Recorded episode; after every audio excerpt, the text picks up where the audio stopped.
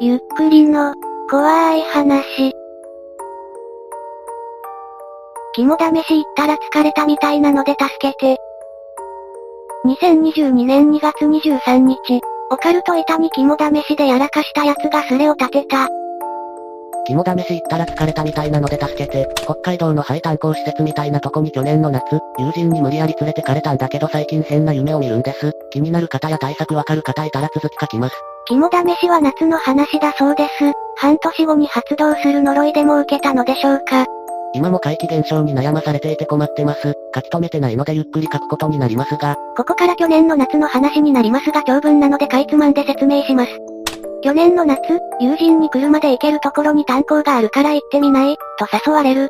ビビリの自分は行かないと断ったが、ネットで現地の画像を調べたところ、画像を見ているうちに好奇心が出てきていくことに。無理やりなのか好奇心なのか、いきなり嘘とかも多いわ。2チャンネルに長くいると矛盾点にいち早く気づけるようになります。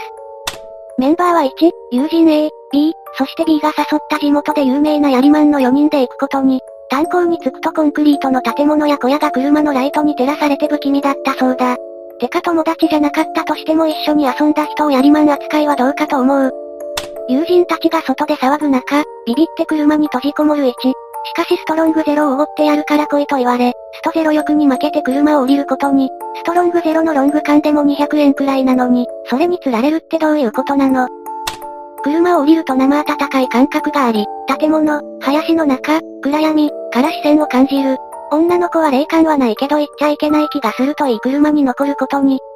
男3人で炭鉱の中に入ることになり、しばらく歩くとお墓を大きくしたようなものがあった。そこで友人の持ってたライトが調子が悪くなり3人は動けなくなってしまう。B が今日は帰って装備を整えてまた来ようぜと言い、A もそれに賛同し車に戻ることに。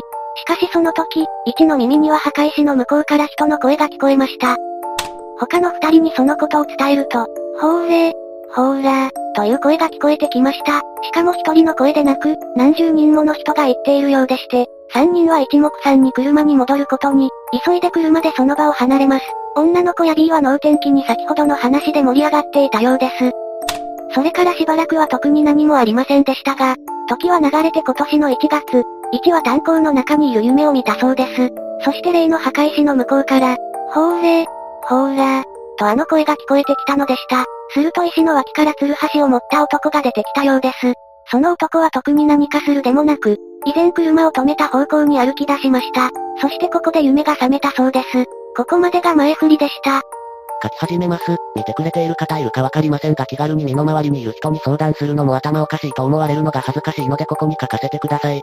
2月の上旬に恐ろしいことが起きました。また夢を見たんです。内容は、前に夢で見た炭鉱夫が歩いているんです。ある一定の方向に向かって、ほーれ、ほーら、と言いながら歩いていました。夢からはそこで覚めましたが、あることに気づきました。俺の家に向かってきてない。これ、その日から恐怖で恐怖たまらず毎晩毎晩あの炭鉱夫が来るんじゃないかなとか考えて寝不足気味が続いています。そして昨晩本当に恐ろしいことが起こりました。今日が仕事休みだったので僕、友人 A、B、ヤリマンの4人で宅飲みをすることになり、僕の家で飲み始めました。結構酔いが回ってきた頃に、ヤリマンが、肝試し行った時あんたらめっちゃビビって車に走ってきたよね。あの時あんたら炭鉱に入ったんでしょ。炭の黒い汚れみたいなのあんたらの誰か知らないけど私の服についてて洗濯しても取れなくて捨てたんだからね。あれ高かったんだから、と言い出したんです。ヒグマの学校は、熊の話題でないから釣り確定。北海道のオカルトスポットにはヒグマが出るって思ってんのかこの人。でも僕らは炭鉱はもちろんあそこにあった施設にも入ってないし、何も触ってないしそんな炭の汚れなんてつくわけないんですよ。友人 A が、あの時汚れるようなことなんてしてないぞ。走って逃げてる時も転んだりもしてないしお前が不潔なだけだろ、とあしらいました。でも友人 B は、待ってそれって幽霊の仕業じゃね？俺最近変な夢見るし、なんか薄汚れたばあさんがほっかぶりみたいなのを被って歩いてんのよ。しかも俺の家に向かってきてるような気がするのよな。しかも毎回その夢の続きっていうか、と言い出したんです。僕は、待って俺も同じような夢最近見るわ。俺の場合、ツルハシ持った炭鉱夫のおっさんだけど、いつか俺らのとこに来るんじゃねえの。笑えないぐらい怖いんだけど、というと友人 A が、待ってこれガチなやつかも。俺その子供バージョンの夢だわ、と言い出したのです。僕たちの楽しい雰囲気が一気になくなりを払い行った方がいいのかなとかそういう話題になりました。でも僕たちの住んでいるところは田舎で、有名な神社や寺などの知識もなくて結局そのうち忘れるだろってことになりました。そのままやりまんだけ帰ることになり、俺と愛犬のトイプードルのダリア、友人 A、友人 B の3人と一匹でうちに泊まることになりました。3人で寝ているとダリアが吠えている声で起きました。配達員か誰か来たかなと思ってとりあえず携帯を見るとまだ午前3時、友人 A と B もダリアの声に起きて、何々、なんでこんなに吠えてるのなどと言ってます。ダリアは普段おとなしい性格で、郵便の配達員や来客などの時には吠えてしまいますが、何もない時には絶対吠えないんです。すると友人 A が、待ってなんか聞こえない、と言い出して3人で耳を澄ますと窓のすぐ外から、ほーれ、ザク、ほーら、ザク、と聞こえてくるのです。僕たち3人は恐怖で動けなくなり5分ほどすると音が消えました。僕の A は2階で友人 A が口元に C みたいなジェスチャーをしてカーテンを少し開けて外を見ました。すると A は顔を青くして焦った感じで布団に戻り、やばいわ誰かいるわ俺らマジでやばいことになってるこれ現実だよな。と言ってきました。僕は恐怖で声も出せずにダリアと布団に入っていると B が、嘘じゃないよな、マジでいるの？俺も見てみる、と言いカーテンを少しだけ開けて外を見ていました。B は、うわマジだ誰かいる、冷静に考えて泥棒じゃね、と言いました。近所の駐在所の警察官は仲がいいため通報することになり電話で、何か家のそばで何かやってる人いて気味が悪いから注意してほしい、と電話したところ、20分ぐらいして警察が来てくれましたが、もうあの人影はいなくなっており警察も、周りを巡回してみたけど誰もいなかったよ。一応夜が明けるまで巡回続けるね、と言い近所をパトカーで回ってくれました。うわーやばいですダリアまた吠えてます。でも怖くて外見れないです。いつの話昨日の夜です。こんなにあからさまに形になると思わなかったので怖いです。今すぐ外の写真撮ってほしいところですね。朝になり警察が家にまた来てくれてその、人影がどこにいたか教えてほしいから3人でちょっと外来てとのことなので僕たちは着替えて窓の下の方へと向かいました。B が、マジかよやべえぞこれ、と地面を指さし始めたので見てみると、恐ろしいことになんかツルハシみたいなので掘ったようなこじくったような跡があるんです。その間もダリアはずっと穴の方に吠えてます。僕たち3人は怖くなり警察からの事情聴取に答えて今日の昼過ぎに解散しました。そして今に至ります。本当に怖いです。僕どうなるんですかね本当に幽霊っているんですかねお祓いに行った方がいいですかね何よりもダリアの挙動がおかしいんです。ご飯も普段速攻食べるのに今日は食べてないし、日中もずっと窓の方警戒してる感じでいるし怖いです。塩漏れ、窓のとこに置いたらいいですか ?1 個でいいんですかね塩は安易に置くな。どっちやねん。塩水を飲んでみたらお書いた住人の中でも意見はバラバラのようです。話が本当ならもう近くに来すぎてるし、今日だって人の出入りあっただろうから中にいない保証がない。塩は出られなくすることもあるからこのタイミングではやめとけ。とりあえず今晩様子見。油断は禁物だぞ。少しでも変であれば言ってくれ。戻りました。また警察に来てもらいました。犬があまりにも泣き止まないので来てもらってまた数時間巡回してくれるらしいです。ダリアがずっと怯えてぐるぐる足震えさせながら布団の中に一緒に入ってます。今日は眠れそうにないのでここにいようと思います。心強いお言葉ありがとうございます。これやっぱ霊的なものですよね。僕は霊とかは一切信じてない人間だったのでなんか実感湧かないんですよね。怖いですけど、ちなみに行った炭鉱は湧別炭鉱というところです。北海道のここら辺ですね。どうやら北海道でかなり有名な心霊スポットのようです。ここから数時間の間、1はだいぶビビっていたのかちょっとしたことでも怖がっているようでした。さらに外から足音が聞こえてきてビビります。落ち着いて、一軒家ですか？アパート人ですか?霊視したけどヒグマのお化けに疲れたみたいやな。生きてるヒグマよりヒグマの霊の方がマシですね。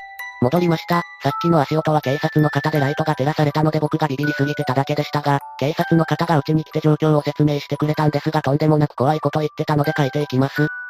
見回りが終わったので警察はもう帰るとのこと。ただ気になることがあるらしく、ツルハシで掘られた穴があるところに足跡があったようです。しかしそこまでに続く足跡がなかったそうな。結局1は実家に電話して家族に来てもらうことにしました。ごめん、ベラベラ喋る警察が出た時点で捜索だと確信したわ。次は霊能力溢れる住職の出番かな。テンプレ展開を捨てて、もうちょっとテンパった感じを出した方がリアリティが増すと思うよ。次回作に期待します。オカルトスレに厳しい2期が出てきました。この後の展開予想と次回作のアドバイスをして消えていきます。そして翌日、この日は特に何か起きることはありませんでした。友達は無事か聞かれて無事だと返したり、穴の画像を打つと言われ、警察に近づかないように言われたから無理と答えたり、週末は友人たちが心配して泊まりに来てくれることになったり、穴の画像を見える人に見てもらえば何かわかるかもしれないから画像打つと言われるも、週末に警察に許可取ってからでならいいと答えたり、近所のお寺に厄払いに行こうと考えているなど書き込みました。そしてさらに翌日、すみません。色々あって後で報告するので夕方頃戻ります。ぐだぐだしててすみません。どうやら何かあったようです。仕事が早上がりになったのでこれから昨日について書いていきます。家に帰ると母親が出迎えてくれて何か元気がないように見えたので、どうしたの何かあったのと聞くと、母親、ダリアがねえしょっちゅう窓の外吠えてて散歩に行きたいのかなって思って散歩に出たん。だけど、リードがうまくはまってなかったらしくてドアを開けた瞬間、飛び出してっちゃって、家の裏に走って行って慌てて追いかけたら、家の裏にいかにもこの世のものじゃないような雰囲気を漂わせた炭鉱夫が立っていたの、とやばいことを言ってきました。僕は少し信じられないですが恐怖の気持ちでいっぱいになりました。明日からは土日とも友人が泊まりに来てくれるのですが絶対になんか起きちゃいますよね。これって早急にお払い行った方がいいですよね。なんかもうストレスで思考がおかしくなりそうです。なんか忘れっぽくなるっていうか結構きついです。お母さんは、一発で炭鉱夫なんて言えるほど鮮明にそれが見えたの。ちょっと急すぎるな。会話はしょってるだけか。僕が両親が家に着いた時に内容がないようなので母親にだけ全部話しました。それで母親は容姿を知ってたのであんた言ってたやつ見たってことです。説明不足すみませんでした。父ちゃんだけ仲間外れにされててかわいそす。お払いついくんだ。明日友人二人と行きます。とりあえず今は明日の友人方との合流の時間まで過ごすという状況です。何か質問などあれば答えます。一致は何歳 ?26 歳です。今年で27歳です。勝手に二十歳くらいと思ってました。八神頼んだ。八神さん頼まれてますよ。何ですかそれなんか怖いですね。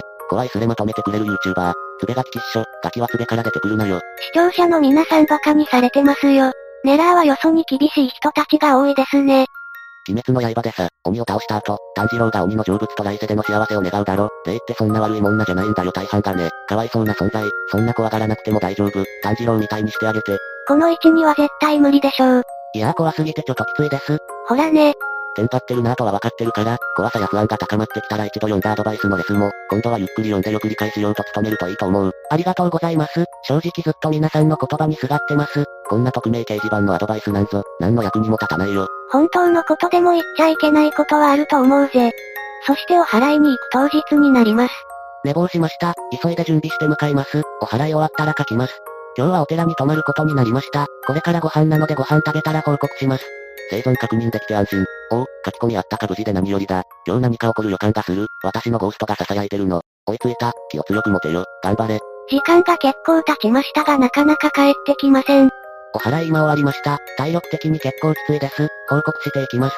お疲れ様。てかすんごい時間にしてたのね。明け方に終わったようです。ここからの説明はかなり長文なのでかいつまんで説明していきます。A、B と共にお寺に行くと30代後半のお坊さんが出てきました。状況を説明するとお坊さんの顔が変わり、結構大変なお祓いになる。今晩中拝むことになるので今日は3人とも本殿に泊まることになる。3人は必要なものを持ってくるため一度家に帰ります。荷物を持って寺に来るとご飯までは自由にしていていいと言われます。